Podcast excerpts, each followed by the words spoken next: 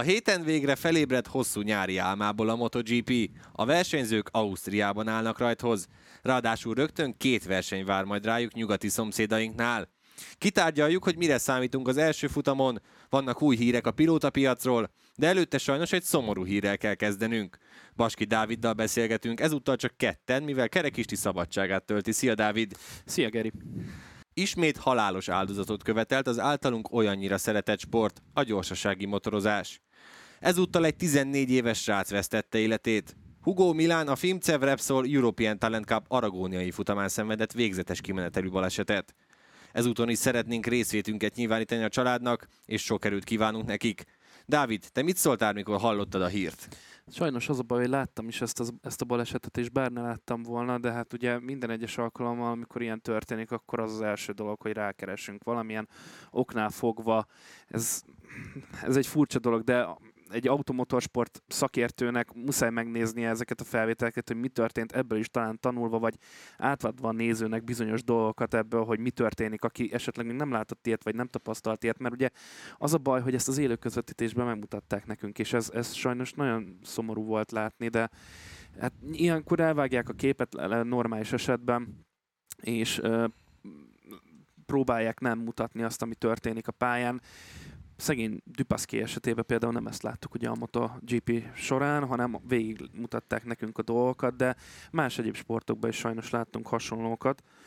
Gondoljunk csak vissza a foci, foci EB-re, úgyhogy nagyon nehéz ezeket a képsorokat például lekommentelni most ilyen szempontból nézve a dolgokat, de ugye nyilván elsősorban a legfájdalmasabb dolog ez a család számára, aki ezt látja, vagy a rokonok, barátok, és ne felejtsük el, ez a srác egy 15 éves srác, tehát hogy nagyon nagyon fiatal gyerekről van szó, nem is beszélhetünk még felnőtt ember egyáltalán róla, és az a szomorú az egész történetben, hogy ez nem az első és ki ö, emelkedő ilyen baleset az elmúlt években, hanem sajnos az az igazság, hogy ez egy rendszeresen feljelentkező dolog. És most már sajnos ez a második az éven. Igen, sajnos a gyorsasági motorozásnak ez úgy tűnik egy, egyfajta ilyen sajátossága. Igen, én is rákerestem, megnéztem a balesetet többször is. Hát mondjuk tegyük hozzá a rendezőnek esélye sem volt, hogy elvágja a képet, hiszen beesett ugye a pálya közepére, és nem tudták egyszerűen kikerülni a hátulról jövő társak. Talán ez az a fajta baleset, amit, amire egyszerűen nem fognak tudni megoldást találni, én legalábbis azt gondolom, hiszen hogyha valaki így beesik a pályára, és utána valaki általában nagy sebességgel, az, az túlélhetetlen baleset. Ez egy gondolom. olyan baleset volt, tehát ezzel nem lehet mit kezdeni. Ez egy olyan baleset volt, amivel nem tudsz mit csinálni. Se versenyzőként, tehát szegény srác próbálta kikerülni a társakat, de hát ugye több mint 40-en voltak, hogyha jól emlékszem a mezőnyben, vagy vannak a mezőnyben. Most te az elejébe esel, nem is a végén, mert küzdesz mondjuk az első 5-10 helyért, amit és egyszerűen esélytelen volt. Tehát szó szerint bármit tehetett volna, ha arrébb megy, akkor is baj van, ha nem megy arrébb, akkor is baj van. Egyszerűen ez egy olyan szituáció, és akármilyen védőfelszerelés mondanának itt az emberek, hogy mivel lehetne védeni, semmivel nem tudták volna kikerülni. Egy védtelen embert sikerült eltalálni. És ez egy nagyon szomorú dolog itt a kétkerekűek világában de ez egy olyan dolog, amivel nem tudsz mit csinálni egyszerűen.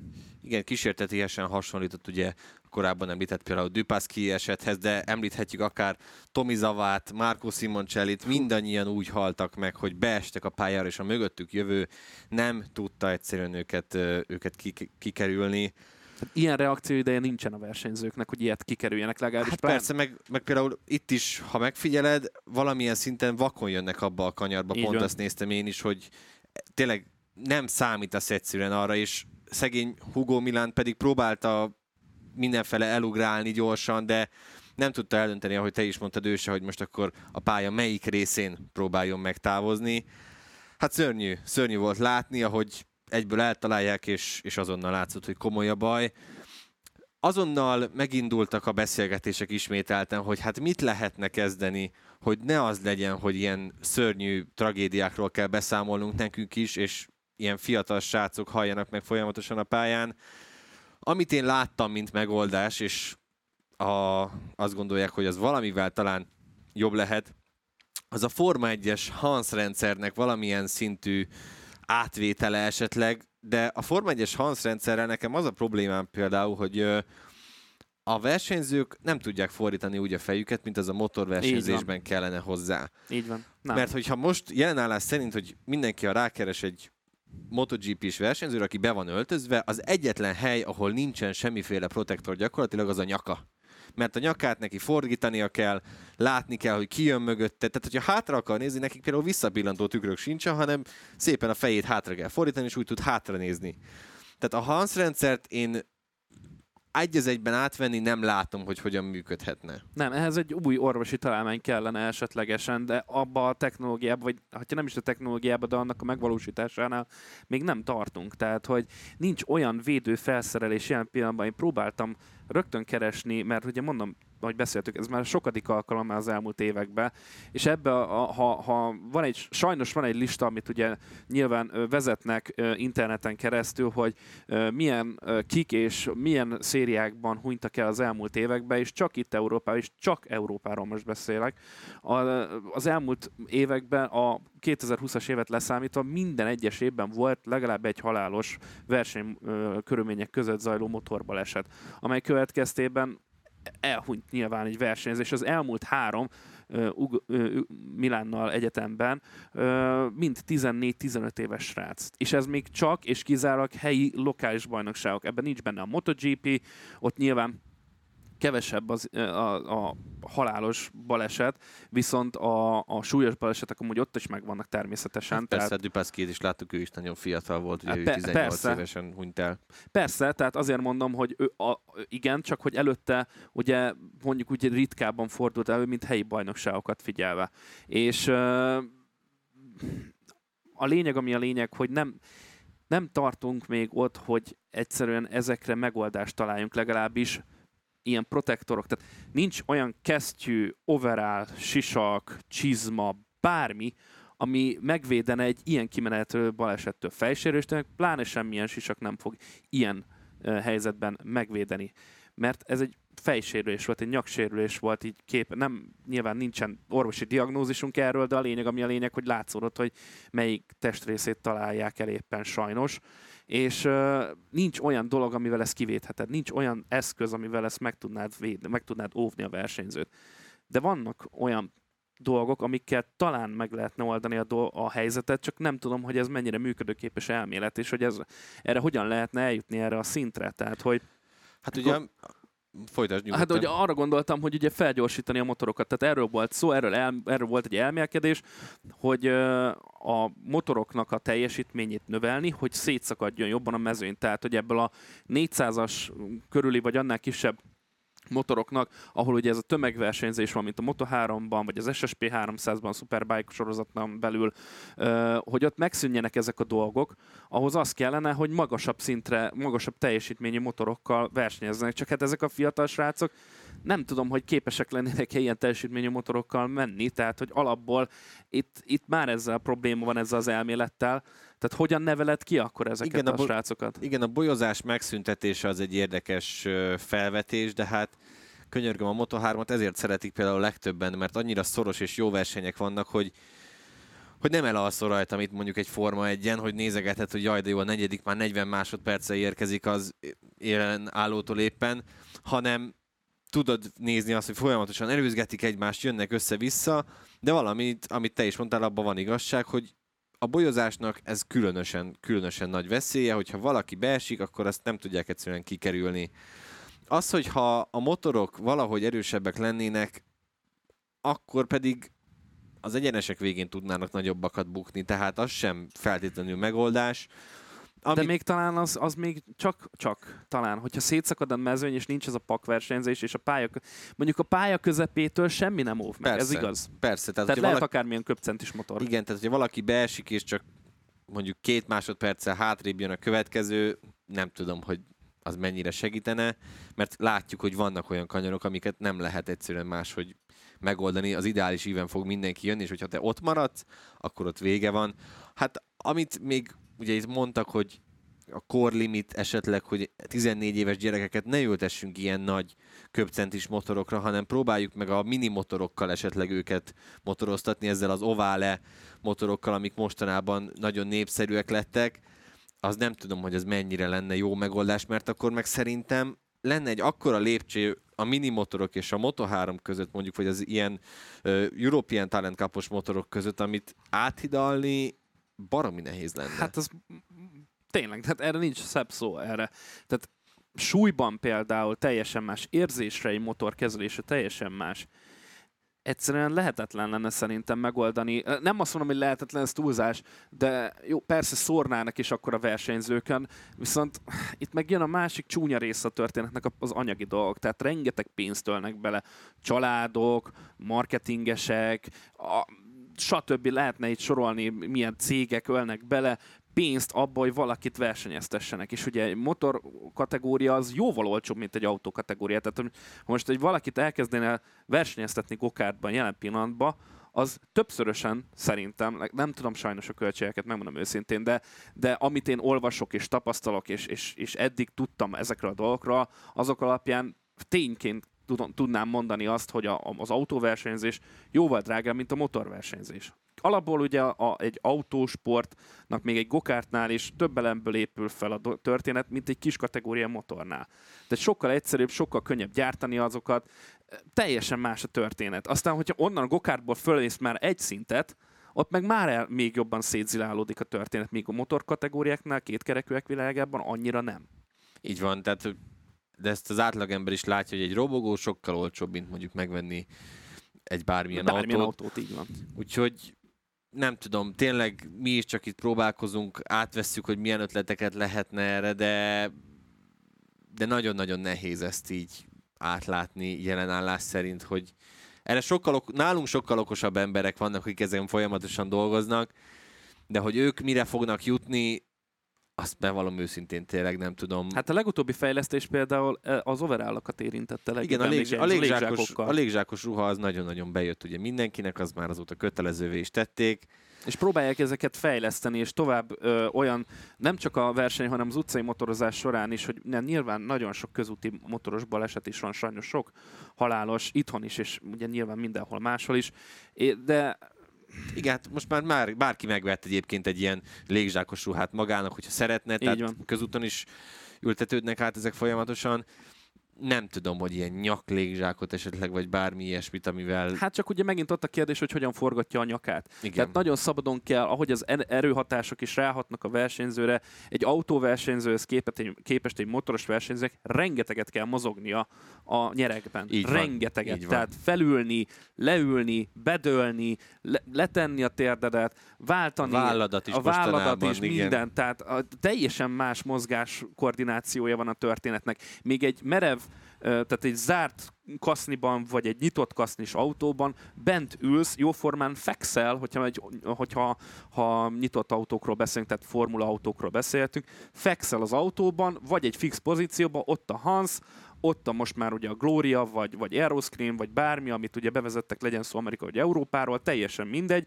Lényeg, ami lényeg, nagyon durván be vagy védve, mondjuk egy tíz évvel ezelőtti állapothoz képest is, és ott még ott van alapból a kaszni. Tehát nem az van, hogy kiesel a nyerekből, vagy az autóból, hogy történik egy baleset, itt meg a nyerekről leesel. Jönnek a high-side-os balesetek, a gerincedre esel, a fejedre esel, bármi bekövetkezhet, és hát ugye nem elég az, hogy van rengeteg halálos baleset, de emellett rengeteg a súlyos baleset is, amiben nagyon súlyosan meg lehet sérülni. Beszélhetünk itt Márkezről, Anna Carrasco-ról, sorolhatnánk szerintem naphosszig a, a neveket, a, csak az elmúlt évem, évből. És, és ilyenkor jutunk el oda, ahova a legtöbben eljutnak, hogy ez a motorversenyzés sajátja, igen, és, és hogy... ezzel nem fogunk tudni valószínűleg nagyon sokáig és, még mit kezdeni. És, és gondolj bele, hogy vannak azok az őrültek, akik elindulnak az Isle of Man TT-n. Így van, az Isle of Man is egy nagyon jó példa erre, hogy ott is. Ott pontosan tudjuk, hogy minden évben legalább egy ember életét veszti, akik oda mennek ezzel tisztában vannak. Így van. De egy 14 éves gyerek nincs ezzel tisztában, hogy én amikor felülök, legalábbis nincs. szerintem nincs. a legtöbbjük ezt egyszerűen nem tudja feldolgozni, mert nincsen annyira félelemérzetük még. Ha egy kisgyereket felültetsz, és neki az a megszokott, hogy az egyenesben egy kis motorral is tudok már 170-180-at menni, akkor onnantól kezdve a 220, 230, az, az már nem olyan nagy ugrás. Így van. Tehát ezért ezért nagyon nehéz, és ezért mondják ezt a core limitet, hogy talán ezzel lehetne megoldani ezt a dolgot. Hát ez tényleg találják ki az okosak, mi is elmélkedhetünk Csak róla. minél kéne, hamarabb. Hát minél hamarabb kéne, igen. Tehát az a baj, hogy tényleg az idei évben már csak ebben a 2021-es évben annyi ilyen súlyos tragédiáról hallottunk már szerte a világból, autó és motorsportot tekintve egyaránt, hogy egyszerűen ez hihetetlen. Tehát például csak tegnap volt egy újabb tragédia, igaz nem kétkerekűek világából, de lényeg az, hogy az autó egy, és ezt mindig elmondom, és akárki megkérdezi, az autó, motorsport, versenyzés, akármennyire is biztonságosnak tűnik a mai modern világban, még mindig nagyon-nagyon veszélyes, mondhatni életveszélyes. Legyen is ez a végszavunk ebben a témában, én azt gondolom. És térjünk át a következő dologra, amit felírtunk, hogy szeretnénk vele foglalkozni. Amikor legutoljára találkoztunk, akkor még csak alakulgatott a helyzet a pilóta piacon, de azóta jöttek nagy bejelentések, és kezdjük is rögtön mondjuk Franco Morbidellivel, akit elenged a Petronas Yamaha, és Morbidelli felülhet a, a gyári Yamahára, és ő lehet Fabio Quartararo csapattársa jövőre. Ez egy óriási lépés, és ez amúgy a leglogikusabb döntés volt az összes közül, amit mondtak variációként. Tehát én bennem az én fejemben nem volt kérdés e tekintetben. Itt az volt a kérdés, hogy a Yamaha mind gondolkodott. Tehát számomra ez egy ilyen nem Yamaha ellenesség egyáltalán, mert én nagyon-nagyon csípem a, a márkát, meg az ő mentalitásukat, gondolkodásukat, mindenüket, de ettől függetlenül ezen nem tudom miért gondolkodtak. Lehet, hogy csak így húzták az időt, lehet, hát hogy megkeresték csak... például Miguel Oliveirát, ugye megpróbálták elcsaklizni. Hát, igen. nem tudom, hogy például ez Morbidellivel hogy csapódott le, de én se értettem. Tehát amikor kiderült, hogy lesz megy el, akkor... De így, így rand, abban a szent pillanatban. Szia, szia gyere, gyere Morbide, gyere be, igen. Szia, ismerjük már egymást, Igen, hogy vagy, akkor... kérsz egy kávét, egy teát esetleg, vizet, na akkor, akkor beszéljünk arról, hogy akkor mennyit is kérsz, és ennyi lett volna tőlem. Ami egyedüli kicsit nehézkesebb lehet, és lehet azért tartottak tovább a tárgyalások, az ugye az volt, hogy a Petronasnak, ugye neki a Petronasszal volt szerződése, azt valahogy át kellett tárgyalni, hogy akkor hogy tudnak abból kilépni, és hát ugye nyilván, hogyha egy ilyen nagyobb nevet elveszítesz, akkor a szponzorokkal is meg kell ezt beszélni, hogy hát jövőre Persze. már őt nem tudjátok úgy használni, de nagyon úgy néz ki, hogy a megállapodás megköttetett, hivatalos bejelentés még nincsen, de a következő hetekben, napokban erre lehet számítani. Összeáll ismét a Quartararo Morbidelli páros, mint ugye a Petronas Yamaha-nál ők mentek együtt nem tudom, mire lehet egyelőre tőle számítani, hiszen ne felejtsük el, hogy Morbidellinek azért most egy komoly sérülése után lábadozáson kell átmennie, hiszen ö, neki a térdét megműtötték, ha jól emlékszem, talán a kereszt szalagja szakadt el, ami azért, aki figyeli a futballt, vagy az amerikai, amerikai foci. focit, azt tudja, hogy ez egy mennyire komoly sérülés. Igen, csak a motorosok erre fittyet hánynak nagyjából, szinte minden egyes alkalom. Amikor lehet, akkor felülnek. Nem is, nem is tudom, hogy Ó, nem, nem, nem emlékszem, kik voltak azok a versenyzők, akiket úgy kellett leszedni konkrétan, és mankót adtak a kezébe, miután leszállt a verseny. Tavaly például Bányájának volt ilyen időszaka, és Bezekkinek is, Bezekkinek ha jól emlékszem tavaly. például. De, kor, de korábban volt talán Nakagaminak is több, volt talán. Persze, tehát... hát ők ők erre kisebb sérülésekkel ők lazán. Lorenzo, talán még ő is volt így. De szóval lehetne sorolni a neveket, de őrültek. A motorverseny, a kétkerekűek, már a négykerekűek is, bizonyos szakágakban szerintem már egy bizonyos fokú őrültség is kell, de a, a kétkerekűeknél azért kell tényleg egy ilyen vagányság és őrület, és egy ilyen, ilyen cowboy mentalitás, hogy nem is tudom, hogy fogalmazzam meg. Tehát ez a, ez a én szabadon élek, szabadon döntök, ez én testem, azt csinálok valamit akarok. Én, hogyha azt mondják nekem, hogy hát jó, motorozhatsz, még így el tudod végezni a munkádat, akkor rá fog ülni a motorra, és menni fog, mert ez az ő hivatása, ez az ő élete, és ő ezt szeretné csinálni akármi van, akármilyen áron. Tehát ők erre tették fel az életüket, és hogyha valakinek döntenie kell arról, 10 évesen, 15 évesen, hogy én mivel szeretnék meg a családnak foglalkozni, és arra ö, kezdek el fókuszálni, akkor mindent meg fog tenni, hogyha már oda eljutott, hogy a csúcskategóriában legyen, hogy mindent megteszek azért, hogy ott is maradjak.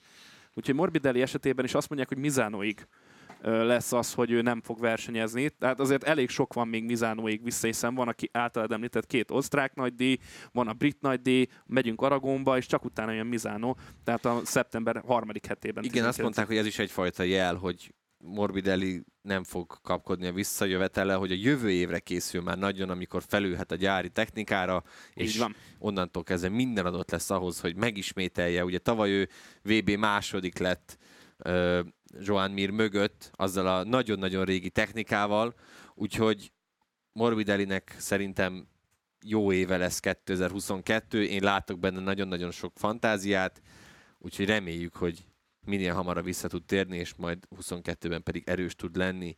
Na de akkor térjünk is át arra a csapatra, amit elhagy Franco Morbidelli, nevezetesen a Petronas Yamaha-ra, akik pedig szűkítették a listát.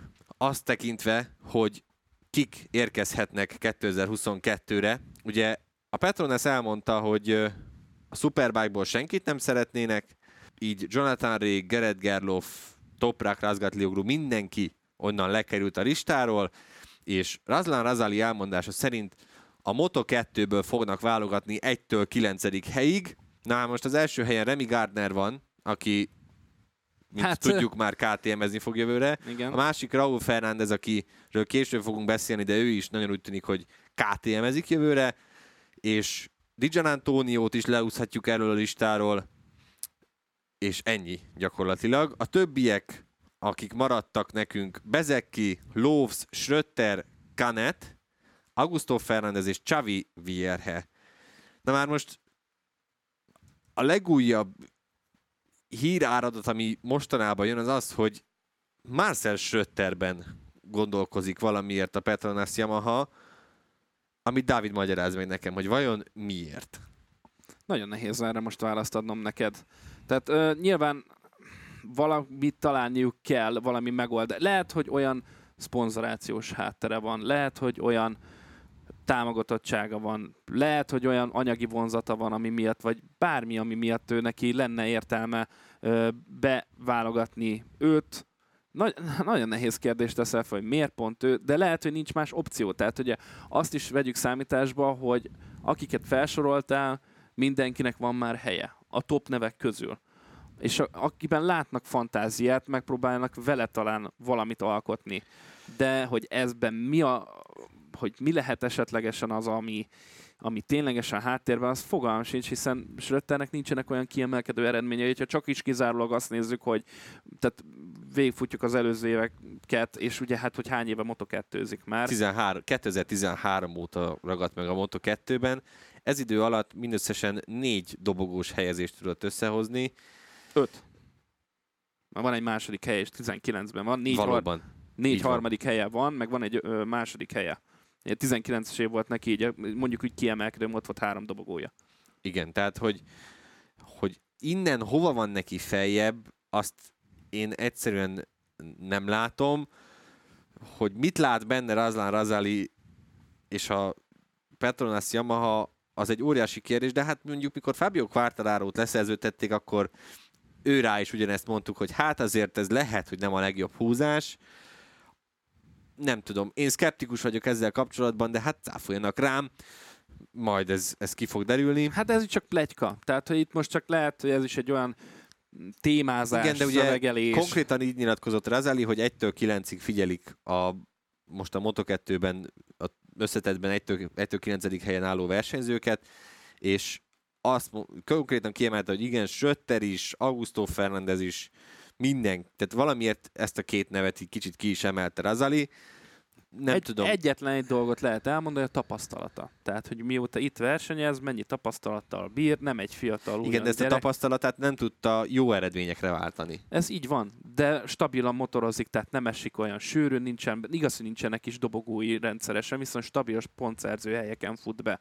Tehát lehet, hogy úgy gondolkodnak, hogy egy átmeneti év egy olcsó, úgymond idézőjes olcsó versenyzővel ö, lefutnak egy évet, van egy ö, csapattársa, aki nyilván fogja húzni majd a történetet, és ő pedig majd ott szépen jön stabilan, motorozva, szerzi a pontokat. Igen, Dávid, csak tudod, mit szoktak erre mondani, hogy a gyorsan menő, sokat bukó versenyzőket sokkal egyszerűbb megtanítani nem bukni, mint a lassabb versenyzőket felgyorsítani. Ez így van, de én csak ennyi, tehát a logikát próbálom keresni most valamennyire, de ennyi jutott eszembe a logikai szempontból, más nem. Tehát, hogy valóban, amit mondasz, ez így van, csak más, más logikus magyarázatom nincsen. Tehát, hogy egyszerűen zéro.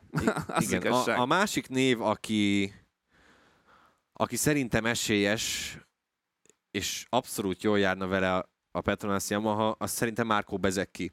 Mert Bezeki például pontosan az a fajta versenyző, aki nagyon-nagyon gyors tud lenni, mostanában annyi hibája sincsen már talán. Sőt. sőt, egyre-egyre jobb eredményeket szállít ugye Bezeki. Én benne nagy potenciált látok, de Bezeki VR pedig 46. ugye VR46-os, Igen. És akkor térjünk át a, a Bezekinek a mentorára, szerintem ezzel a lendülettel, mert hogyha a Bezeki mentora, Valentino Rossi úgy dönt, hogy ő elmegy saját csapatába dukátizni, amire egyre nagyobb esély van, sőt, az olasz sajtó ezt már tényként közölte a elmúlt napokban, akkor Bezekinek lehet helye a Petronas Yamaha-nál, és nagyon szívesen menne oda szerintem, és a Yamaha is tártkarokkal várná. Térjünk akkor át uh, Valentino Rossira. Egy ilyen pusztulatrossz év után vajon mi az, ami még motivál, motiválhatja Valentino Rossit? Mit, mit motivál általában egy versenyzőt az, hogy tovább menjen? A vére. A vére, ami benne van. Tehát ő azt hajtja, hogy ő egy motorversenyző, ahogy korábban is beszéltünk róla, ő erre tette fel az életét. És ő nem akar, tehát ő egy, nyilván tudjuk, hogy hányszoros bajnok ő, és mindemellett a sportág legnagyobb alakja ilyen pillanatban. Nem csak most, év, tizedek óta most már így lehet lassan, sőt lehet kimondani tudjuk, az, tehát mindenki, hogyha a MotoGP-t mondja, akkor azt mondja, hogy Valentino Rossi. Igen. Ez első. Ez Igen. olyan, mint amikor mond, Magyarország puskás. MotoGP Valentino Rossi. Ez most jelen pillanat óriási marketing értéke van. Valaki ebből profitálni fog. Most ki az, aki profitálni fog ebből a jövőben, azt ugye még hivatalosan nem tudjuk. De hogy ha ugye a 8 Ducatiból nyilván az egyik ugye az övék lesz, mert nem az egyik, de ugye több, akkor is a Ducatinak egy óriási húzóneve lesz már így, így a márkán belül. Például. Igen, csak például Olasz ha... versenyző, többszörös bajnok, igaz, hogy idős, de... Igen, meg egyszer nagyon csúnyán már megégette Ezt magát tudjuk. ugye a Ducatival, de mondjuk az egy másik Ducati volt, akkor a fasorba se voltak a mostani eredményekhez képest. Fú, nagyon-nagyon nehéz egyébként. Ami nekem tetszik ebben az ötletben, hogy a saját csapatában mehetne, ugye nem lesz az, hogy valaki elől viszi a helyet valami fiatal elől, főleg, hogyha Bezekkit is el tudják helyezni máshol, és senki nem mondhatja neki azt, hogy na, te csak azért vagy itt, mert hogy még mindig a Yamaha mennyire kedvelt téged, hanem saját erőből, saját csapattal azt csinál, amit akar. És hogyha Így ő van. azt gondolja, hogy még egy évet szeretne dukatizni, és valami szebb eredményt összeszedni, amire szerintem Ducatival nagyobb esélye van, mint Yamahával, akkor csinálja. Miért is ne? Persze. Ami nekem a legjobban tetszene, de ez már csak az én ilyen kis agyszüleményem, hogy egy ilyen uh, farewell túrt tartana Rossi, amikor a Ducatit minden hétvégén más színekbe öltöztetik, ő is más csisakokkal, más ruházatban, és akkor az búcsú összes év. nagy, így van, egy búcsú év, az összes nagy ikonikus motorjára ráülne, hát egy motorjára, csak többfajta festéssel, azért azt szerintem, szerintem tudna ütni. Abszolút, én is. Ez egy tök jó dolog lenne, csak sajnos nem valószínű, hogy ezt meg fogják tudni szponzori dolgok miatt valósítani, azért ez nem egy indikár, vagy, vagy egy... Meg fog, figyelj, hát nem azt mondom, hogy a szponzorokat ráírják nyilván, csak hogyha a színeket már el tudják hozni. Hát mert jó, most, de a szponzoroknál a színek is azért befolyásoló tényezők kis tudnak hát lenni, hogy az Aramkót nem, fog, az Aramkót nem fogja érdekelni, hogy most milyen színű éppen a hétvégén a felirat, én azt gondolom. Meg az is lehet, hogy fogja és a saját színeit rakja fel, a meg, megszokott saját színeit, amik, amikkel világhírűvé vált az elmúlt évek során. Tehát nyilván 46-os pompázni fog citromsárgában, lehet, hogy az egész motort is lehetne úgy alakítani, hogy citromsárga legyen. Teljesen tök jó dolgok ezek, csak nem tudom mennyire életképes, tehát úgy értve, hogy nem tudom, hogy mennyire fog majd ö, ö, ez működni, hogyha egyáltalán ilyen lehetne, de ez persze ez csak elmélkedés, amiről most szó van nyilván, de én nagyon, én nagyon élvezném. Tehát én személyes véleményem az, hogy nagyon élvezném, csak nagyon mindenki. kevés. Szerintem mindenki. Szerintem is mindenki amúgy, de, de kevés esélyt látok rá, de nagyon-nagyon jó lenne. Egy ilyen farewell tényleg, amit mondasz, egy búcsú év, elköszön, és uh, fejet hajtva Mindenhol telt ház nyilván. Tehát, Abszolút. Hogy... Hát egy, na ez egy, például egy jó gondolat, hogy ugye itt a járvány miatt 2020-ban nem volt egy darab nézőse. Így búcsúzni azért az nem jó. 2021-ben már-már voltak nézők, azért azt szemben voltak szép számmal is, ugye, de azért tudjuk nagyon jól, hogy az egész évet nem fogják ugye a világban megrendezni. Tehát nem egy világbajnokság lesz, hanem megint egy Európa bajnokság kibővítve hát néhány... Még igen, hát jó, nagyon még nem, úgy tűnik, igen, nagyon, nagyon úgy tűnik, tehát még nincs hivatalosan semmi, azon kívül, hogy törölték ugye az Ausztrál nagy díjat, most már Táj nagy díjat is törölték, tehát szépen lassan csökken ezeknek a tengeren túli helyszíneknek megint a száma, és aztán majd kiderül, hogy végül is mi lesz. Tehát, hogy meg, megrendeznek el futamokat, ettől függetlenül valamilyen tengeren túli helyszín, mondjuk Amerikára azért nagy szansz van ettől függetlenül. A többi viszont kérdőjeles továbbra is a fejemben. Ugorjunk is akkor tovább. A KTM-nek úgy tűnik, hogy megvan a 2022-es felállása, azt már tudtuk, hogy Miguel Oliveira és Brent Biddle marad a gyári csapatban, Remy Gardner érkezik a Tech 3-hoz, és ő kézen fogja majd a kis csapattársát, és Raúl Fernándezt is felhozza majd a Tech 3-hoz. Nagyon jó. Ez egyre inkább biztosnak tűnik. A héten ez több helyen is megjelent, hogy Raúl, Raúl Fernández már alá is írt, annak ellenére, hogy ez még csak az első éve volt a Moto2-ben, és ugrik fel. Hát de milyen GP-zni. jó teljesítmény nyújt. Milyen, milyen abszolút... Tehát, Persze, le a kalappal előtte. Tehát tényleg, tényleg a két KTM-es, tehát Gardner és Fernández elképesztő ö, éven van már most túl, és még ugye csak a felénél tartunk a szezonnak, de kettőjük között ö, változik folyamatosan a helyezés a bajnoki tabellán. Nyilván most ugye egy picit elhúzott a, a Németországban történt eset, eset után, Fernández esetében mondom, de Gárney egy kicsit elhúzott már a pontokba, ettől függetlenül ők azok, akik viszik a, a, a dolgokat, tehát ők, ők azok, akik az ászlós hajók úgymond, ők ketten. Úgyhogy tényleg úgy, hogy újonc éve van, olyan szinten lépett bele ebbe a, a szezonba, mint szerintem nagyon, hát nem mondom, hogy ritkán látunk, de azért, azért kevesebbszer látunk ilyet, mint, mint, mint sűrűn. Tehát azért inkább azt mondjuk, hogy, hogy van, például emlékeim szerint, de cáfolj meg, uh, Márkeznek is volt olyan, hogy, hogy kettő évet kellett, vagy kettő évet motorozott Moto2-ben, nem egyből jött Igen, rá. két évet ment két a évet ment Moto2-ben, tehát ugye még az ő esetében is volt olyan, hogy ugye több évet töltött el Moto2-ben. Itt pedig az, hogy Fernandez egyből ugrik egy szintet, ez mutatja azt, hogy ő mennyire tehetséges, és mennyire nagy lehetőség nyílt előtte ezzel, hogy fölmehet a király kategóriába, és hát nyilván ezt ki kell használni, mert nyilván a fiataloké a jövő, ezt minden csapat tudja, minden széria tudja, hogy rájuk kell építeni, tehát 20 éves mindösszesen, tehát 2000-ben született. 2000-ben, igen. Már azért néztem én is azért versenyeket igen. sűrűn, igen. tehát kicsit furcsa így belegondolni, ő pedig MotoGP versenyző lesz 20 évesen. 21. Így van, hát ugye az ideális forgatókönyv a versenyzők szerint úgy néz ki, hogy minden kategóriában eltöltesz két évet, mielőtt Így. tovább lépsz. Ez szerintem egyre inkább fog eltűnni, tehát egyre inkább lesz az, aki folyamatosan ugrál majd fölfelé a, a kategóriák között évről évre, mert ugye, hogyha valóban elmegy Fernández ö, is, akkor valószínűleg a helyére azt szinte biztos, hogy Akosztát felhozzák, az biztos. és akkor jöhet még mondjuk majd Massia is vele, mondjuk Massia már több évet ment a, a Moto3-ban, de ez egy nagyon-nagyon jó döntés. Fernandezről sejtettük már a tavalyi év végén, hogy benne több van, mert a Moto3-ban megtalálta magát, és ö, neki egy dolog miatt volt nehéz dolga a kis kategóriában, ő ezt többször is elmondta, ő egy magasabb termetű srác, és nem nagyon félt el ezeken a Moto3-as motorokon, de a Moto2 elég ideálisnak tűnik most számára, úgyhogy a MotoGP valószínű így van, tehát hogy valószínű minél nagyobb motorokkal fog menni, annál jobb lesz, legalábbis a logika ezt diktálná,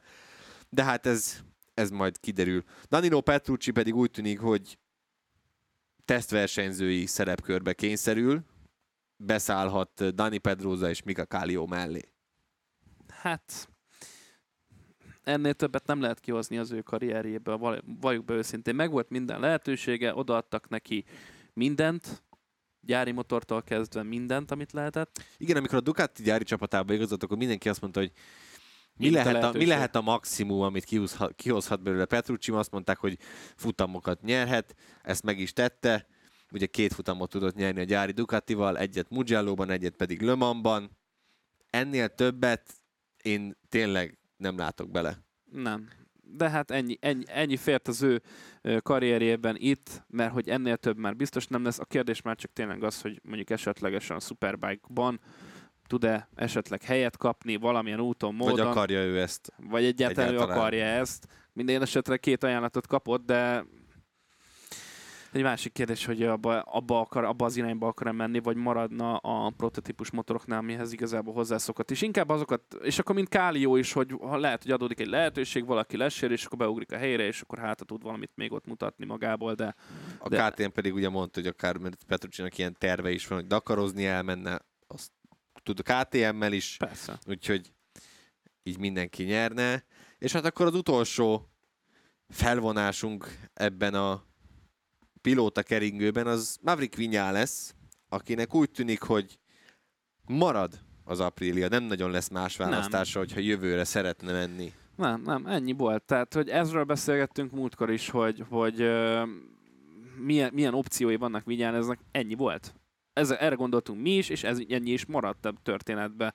Egyszerűen nincs máshova kiút most már. És ezt szerintem amúgy már hónapok, vagy hetekkel, hónapokkal ezelőtt is tudta már, hogy nem lesz más lehetőség, mint az Aprilia, viszont ez nem feltétlenül mondanám egy rossz lépésnek.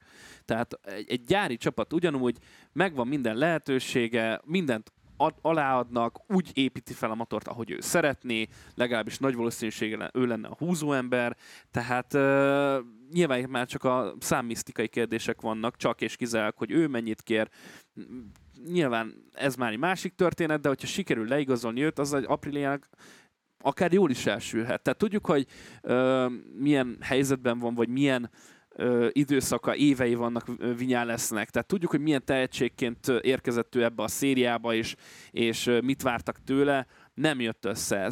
Lehet, hogy benne van e, ez a, ebbe az, hogy Rossi miatt nem tudott igazán kiemelkedőt nyújtani, mert ő húzta vissza, úgymond be is lehet valami, de én ebben nem nagyon mennék részletekbe bele, mert nem tudjuk a háttértörténeti dolgok. Tudjuk, hogy Meg erről beszéltünk korábban, igen, így múlt van, héten. Így van, hogy, hogy ez, ez mi, mi lehetett ezzel, de a lényeg, ami a lényeg, hogy most felszabadulhat. Egy gyári motoron le, felszabadulhat, és, és, és megmutathatja az igazi ényét.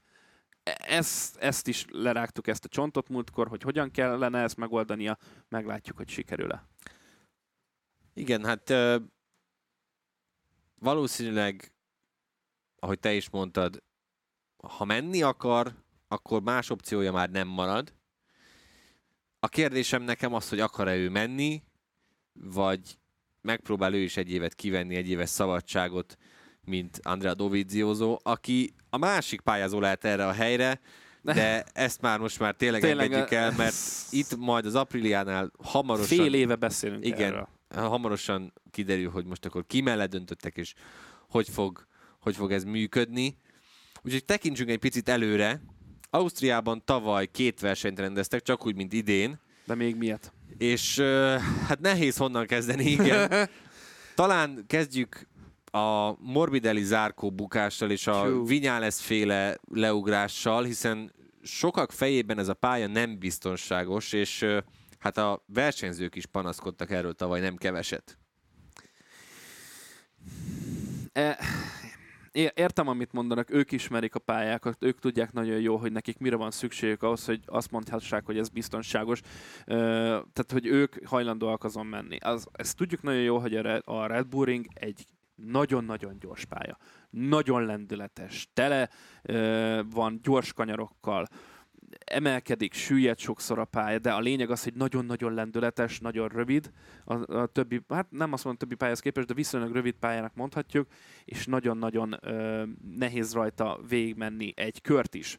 Tehát olyan tempóban be ők mennek. És ugye amilyen tempóban ők megérkeznek bizonyos féktávra, az, az tény és való, hogy ott, hogyha történik valami, ami tavaly is történt, amit kiemeltél balesetbe, kell valami más, ezt aláírom, kell valami más biztonsági szabályzat arra pályára, vagy kellenek biztonsági dolgokat még beépíteni, csak ugye nagyon nehéz, tehát ugye például, hogy megyünk fel a, a dombra az egyes kanyar kiáratából, és ott ugye balra már ott van ugye a szalakkorlát, ott már lényegében erdősség van, nem is van, nagyon van lelátó, mert ott ugye a főtribün, ugye a cél egyenes után, hogy van még egy tribün utána már igazából fák, meg semmiség van jóformán, és nagyon közel vannak a korlátok. Egy kicsit olyan érzése támadhat az embernek, mint hogy egy félig vendig utcai pályáról beszélünk, pedig nem az, csak egy régi ö, építésű, ö, de felújított versenypályáról van szó, ami autósportok szempontjából teljesen ideális körülményeket tud adni, tehát nem hiába van olyan osztályzat, ami miatt a Formula 1 is ott részt vesz. Ettől függetlenül a motorozások szempontjából valóban más ö,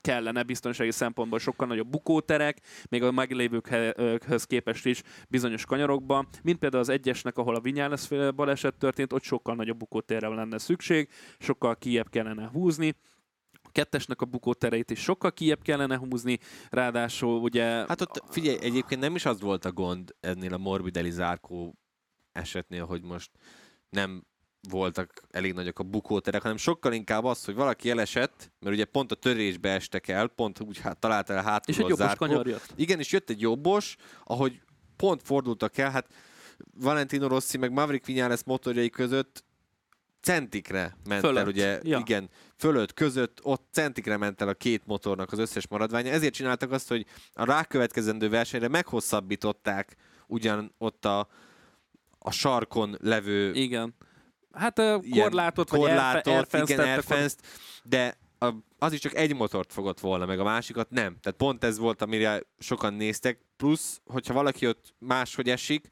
akkor ott meg hirtelen kell, tehát hirtelen fog megállni. A versenyzők azt mondták, hogy 22-re ígértek nekik módosításokat a pályán. Azt nem részletezte senki, hogy, hogy uh, mik lesznek ezek a módosítások, de a Safety Commissionben ez folyamatosan téma hogy most így 21-re mit fognak tudni kezdeni, arra én nagyon kíváncsi leszek. Nagy változásokat ne. biztos nem fogunk látni, konkrétan szerintem semmit, semmit, hanem majd kiadják, hogy itt erről az évről hogy kéne menni talán, vagy hogy mire kell odafigyelni. Jó, ezt mond egy versenyzőnek tényleg. Persze, tehát. nyilván. Nagyon reméljük, hogy nem fogunk olyanokat látni, mint, mint a tavalyi balesetek, mert azok rémisztőek voltak. Tehát, hogy az angol kommentárt mondta valamelyik talán, valamelyik kommentátor fogalmazott úgy, hogy egy pillanatra, amikor repült Rossi meg Vinyales felé a két motor, akkor ő be is csukta inkább a szemét, mert nem is akarta nézni, hogy hát, ebből mi fog kisülni. Igen. Nehéz, nehéz megmondani, reméljük ilyeneket ö, nem fogunk látni. De térjünk is arra inkább át, hogy ö, kik lehetnek az esélyesei ennek a, ennek a két, két versenynek. KTM? KTM. Nagyon erősek szoktak lenni, ugye Red Bull támogatottság, pálya, tudjuk. Hazai pálya, Hazai igen. pálya bőségesen, tehát Azért mondom, hogy a KTM ugye nagyon erős lesz, a Ducatik is ugye nagyon erősek tudnak itt lenni ezen a versenyszín, hogy tempós pályáról van szó, az ő sebességük, kigyorsítási Igen, hát tempójuk. hát tavaly a egyik legjobb befutót láttuk ever, ugye, amikor Oliveira, Miller, és...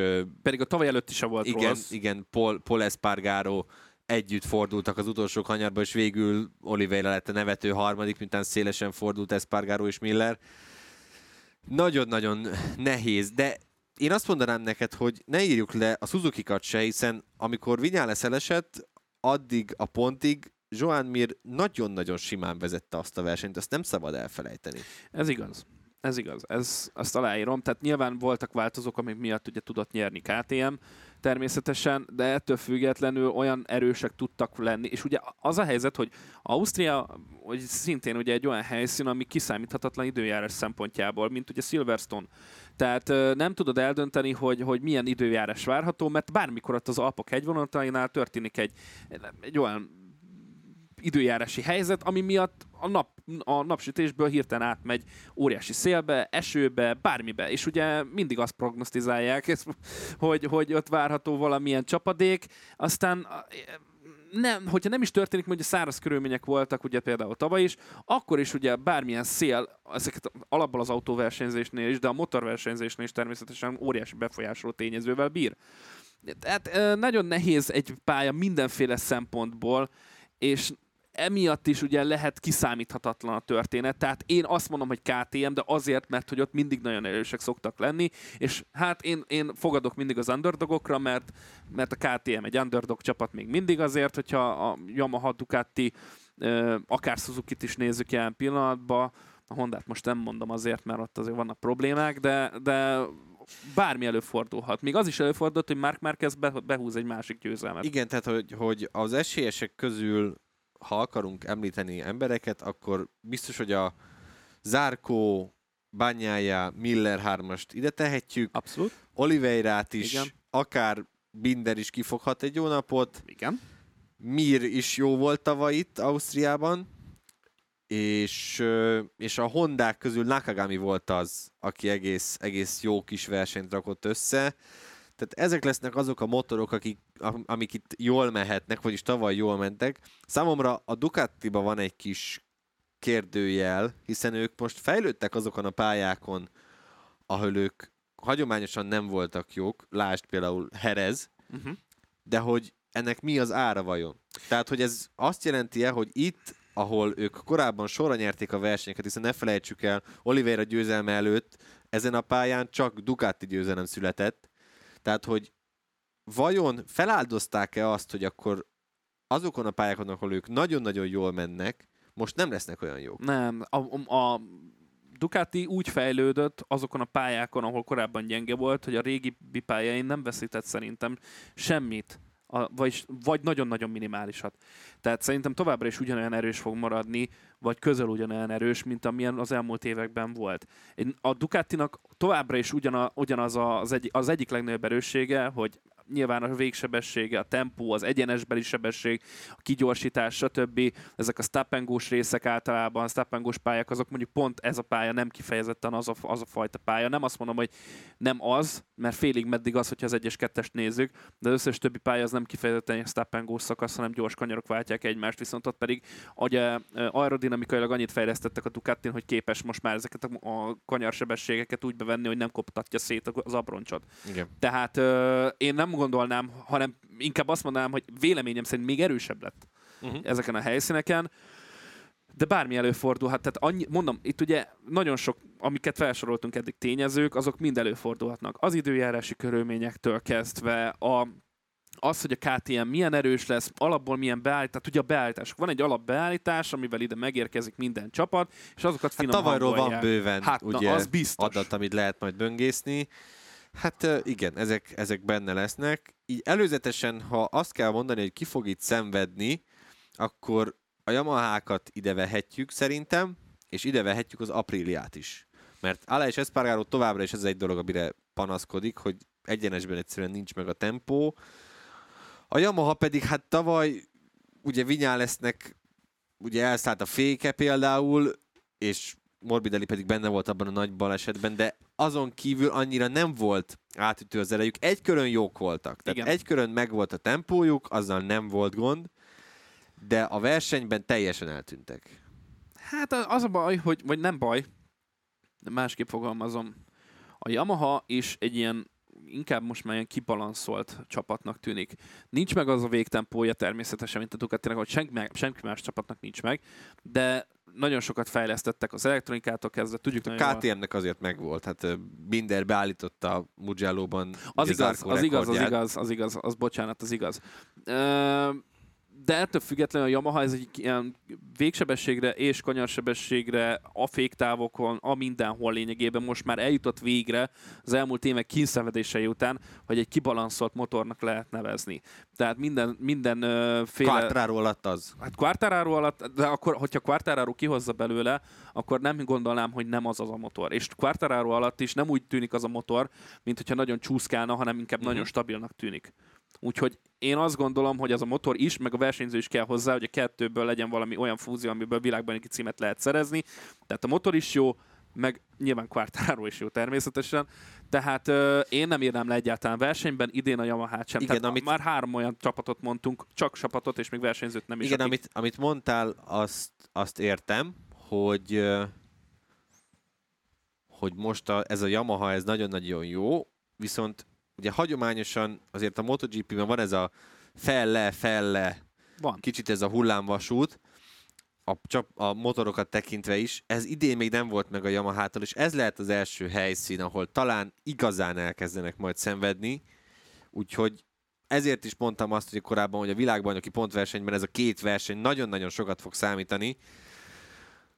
Nehéz, nehéz mit mondani, Hát mihez Én... hasonlít? Mihez hasonlít ugye ez a pálya? Melyikhez tudnád hasonlítani a korábbi ö, helyszínek közül. Tehát ahol én, idén jártunk már? I, ahol idén jártunk már. Mert én például Barcelonát mondanám, igaz, hogy nem olyan, ö, tehát az sokkal laposabb, de hát ugye ott, a gyors kam- ott tempós nincs, kanyarok. Ott nincsen, ott sokkal tempósabbak a kanyarok, itt annyira nem. Ö, ilyen klasszikus te is, ahogy mondtad, stoppedó pályán szerintem idén még nem jártam Ez ezért is lesz baromi érdekes látni, hogy, hogy mi lesz. Térjünk egy picit rá, arra, hogy két visszatérőt is láthatunk majd a mezőnyben, ugyanis ugye a sérült Franco Morbidelli helyét Kyle Crutchlow veszi át, erre mm. a mhm. két versenyre és Silverstone-ra is ez, eddig ezt jelentették be. És visszatér a mezőnybe Dani Pedroza is, aki a hírek szerint azért megy most versenyt is, holott már nagyon régóta a KTM-nek a tesztversenyzője, most azért ültetik fel versenyben is Pedrózát, mert hogy ugye idén először nincsenek koncessziói a KTM-nek, tehát nem annyit fejleszthetnek, amennyit csak akarnak, hanem nekik is limitálva van az, hogy mit próbálhatnak ki és mit nem. És a hírek szerint felültetik Pedrózát egy olyan motorra, ami már gyakorlatilag a 2022-esnek a, az elődje, hogy lássák, hogy mit is tud versenyben ez a gép. Hát muszáj mindent megragadni, minden lehetőséget természetesen. Ingyen teszt, úgy vannak vele. I- ingyen teszt, Pedróza meg, hát, ismerjük Pedrózát azért az elmúlt években, azért ő letett már egy-kettőt az asztalra. Igen, Pedróza szerintem, az én magánvéleményem szerint minden idők legjobb versenyzője, aki nem nyert MotoGP bajnoki címet. A modern érából biztos. Tehát én... ebből, a, ebből az elmúlt 10-15 évből. Igen, tehát hogy ő abszolút, abszolút a top kategória. Ami miatt aggódnak egy páran az az, hogy hát nem volt gyors azokon a teszteken, ahol korábban ott volt. Komoly lemaradása volt, ilyen két-három másodperces a többiekhez képest. Az így elsőre nem tűnik jónak, de hát ne érjük le, meg hát öröm lesz újra látni mind a kettőjüket. Hát Kálkácslót, ha valakit lehet hiányolni ebből a mezőnyből, az azt gondolom, hogy az ő, mert az ő nyilatkozatai, szókimondása, tehát ha valaki például el fogja mondani, hogy ez a pálya így vállalhatatlan, meg teljesen veszélyes, meg tök rossz így, ahogy van, az, az, az krácsló lesz. Így van. Ami miatt neki baromi nehéz dolga lesz, az az, hogy ugye mivel nem wildcard versenyzőként indul, mint Pedroza, hanem őt felültetik Morbidelli helyére, ő ugyanazzal a régi technikával kell, hogy menjen majd, mint Franco Morbidelli. De már most ez a régi technika, hát uh, idén nagyon-nagyon lassúnak tűnik, pláne az egyenesekben. Mit, hát... tud, mit, tehát mit tud szerinted Kyle Crutchlow ebből így kihozni? Hát egy tisztes eredményt önmagához képest. Tisztes helytállás. Tisztes helytállás. Hát bedobják a, a mély vízbe rendesen, Be. te, tehát erre nincsen szebb szó, az biztos. Tehát, e, e, pláne egy teljesen más karakterisztikájú motorról van szó, mint amiket az elmúlt években ráült. Tehát, hogy mit lehet kihozni? Have fun. Tehát, hogy élveznie kell, nem kell rajta görcsölni. Igen, itt Ausztriában talán nincs esélye. Ne, nincs. Tehát nem, ezzel nem. a régi technikával nem lehet. Silverstone-ban már talán a hazai pálya ismerete valamit hozhat. Hát ott, ott, ott azért nagyobb szívvel fog menni. Az biztos a hazai környezet, az egy megint másik történet. Ott meg már ugye megint ott van a, a tudása, ami alapból viszi őt, meg még ugye a mhm. szíve. Tehát, hogy ezek lehetnek, de hogy nagy eredményt ott sem fog elérni, az biztos. Tehát, hogyha pontszerző lesz, annak már azt fogjuk mondani, hogy rendben van. Tehát meg ne essen el. Tehát ugye Crutchlowról tudjuk, hogy azért szokott Tudott e, e, nagyokat esni. Tudott igen. nagyokat esni. Tehát ha már ez, ezt nálam így abszolválja, hogy nem esik el, és nem lesz semmi baja, az már egy, egy fő nyeremény nálam. A második az lenne, hogy pontot szerezne. Bármelyiken is. És hát nyilván, ahogy beszéltük, Silverstone-ban van a nagyobb esély, aztán meglátjuk. Mind a kettőjüket szerintem már csak látni újra motoron és a mezőnyben Hát már az... Versenyben az... mikor volt Pedroza? Három éve? 18-ban Nagyon utoljára. régen volt. De, és az is egy olyan éve volt, hogy tudjuk milyen. Tehát az Ott már, már az a lefelé ívelő korszaka volt neki is én várom, szerintem, szerintem jó lesz, de ha már azt mondtad, hogy Crutchlow-t bedobtuk a mélyvízbe, akkor én most bedoblak téged. Na. Tippet kérek az első osztrák versenyre, hogy te mit gondolsz, ki fogja megnyerni azt a versenyt? Én belemegyek, a, beleállok a történetbe, legyen egy Oliveira, uh-huh. mert egyrészt ugye tavaly nyerni tudott, igaz, hogy Mázival, de azt most vegyük ki a képletből, de, az elmúlt, de nem csak ezért, hanem azért, mert az elmúlt futamokon nagyon jól teljesített Oliveira. Úgyhogy hazai kör, mármint csapatszinten hazai környezet, plusz a tavalyi év, hogy milyen jó eredményt ért el, plusz az elmúlt versenyek, hogy milyen jó ért, dobogós, meg győzelem. Én egy Oliveirát mondanék győztesnek. Dobogó kell? Kettő-három? Azt mondtad? Legyen. Nem? Legyen? Quartararo nagyon nagy formában van, szerintem Yamaha bárhol képes lenne, de őt inkább harmadiknak mondanám, és legyen mondjuk nem esik el Miller, akkor második. nagyon szép, nagyon szép válasz. Nehéz, hogy kit válaszol az ember. Én a tavalyi jó szereplése miatt itt uh, bevállalnám azt, hogy Jack Miller megnyeri az első versenyt. Joan Mir lehet szerintem a második, mm. odaérhet, és Miguel Oliveirában pedig én is látok egy dobogó potenciált. Tehát, hogyha top 3-ot kéne mondani, akkor, akkor őket mondanám. Dávid, szerintem kiveséztünk mindent, amit így szerettünk volna, úgyhogy ezúton is szeretnénk megköszönni, hogy meghallgattátok ezt a podcastet. Többen írtátok, hogy tetszik nektek az, amit az első podcastben csináltunk, úgyhogy megpróbáljuk ezt a vonalat követni, de hogyha bármilyen hozzászólásotok, észrevételetek van, hogy mit szeretnétek látni, hallani, látni nem fogjátok hallani tőlünk a következő időszakban, akkor azt mindenképpen írjátok meg akár az Arena 4 Facebookjára, vagy az Automotorsport az Arena 4-en Facebook csoportba, de bekövethettek minket Twitteren is. Dávidot az Ulva Kreator Ulvar? Ulvar Kreator. K-val. Ezen, ezen nem fog már módosítani, bocsánat. Szó alatt találjátok meg. Kerek Istit a K Isti 12 alatt, engem pedig a Demeter Gergely 3 alatt. Ha már említettem itt, hogy írtátok egy páran, hogy miben lehetne más ez a podcast, akkor valaki írta azt, hogy az egyik hogy szeretne többet hallani arról, hogy mi a helyzet a magyar pályával. Hát többet sajnos nem tudunk, mint ti sem, amit ugye Szijjártó Péter bejelentett, hogy meggyorsítják az építkezést. Én ezzel ezután olvastam egy olyan hírt, hogy akár ez azt jelenteti, hogy 22-ben már Superbike versenyt is rendezhetne Magyarország, de ezt, de ezt kezeljük nagyon-nagyon finoman, és ne vegyétek komolyan. Meglátjuk, hogy mi lesz ebből. Még egyszer köszönjük szépen a figyelmet, sziasztok! Sziasztok!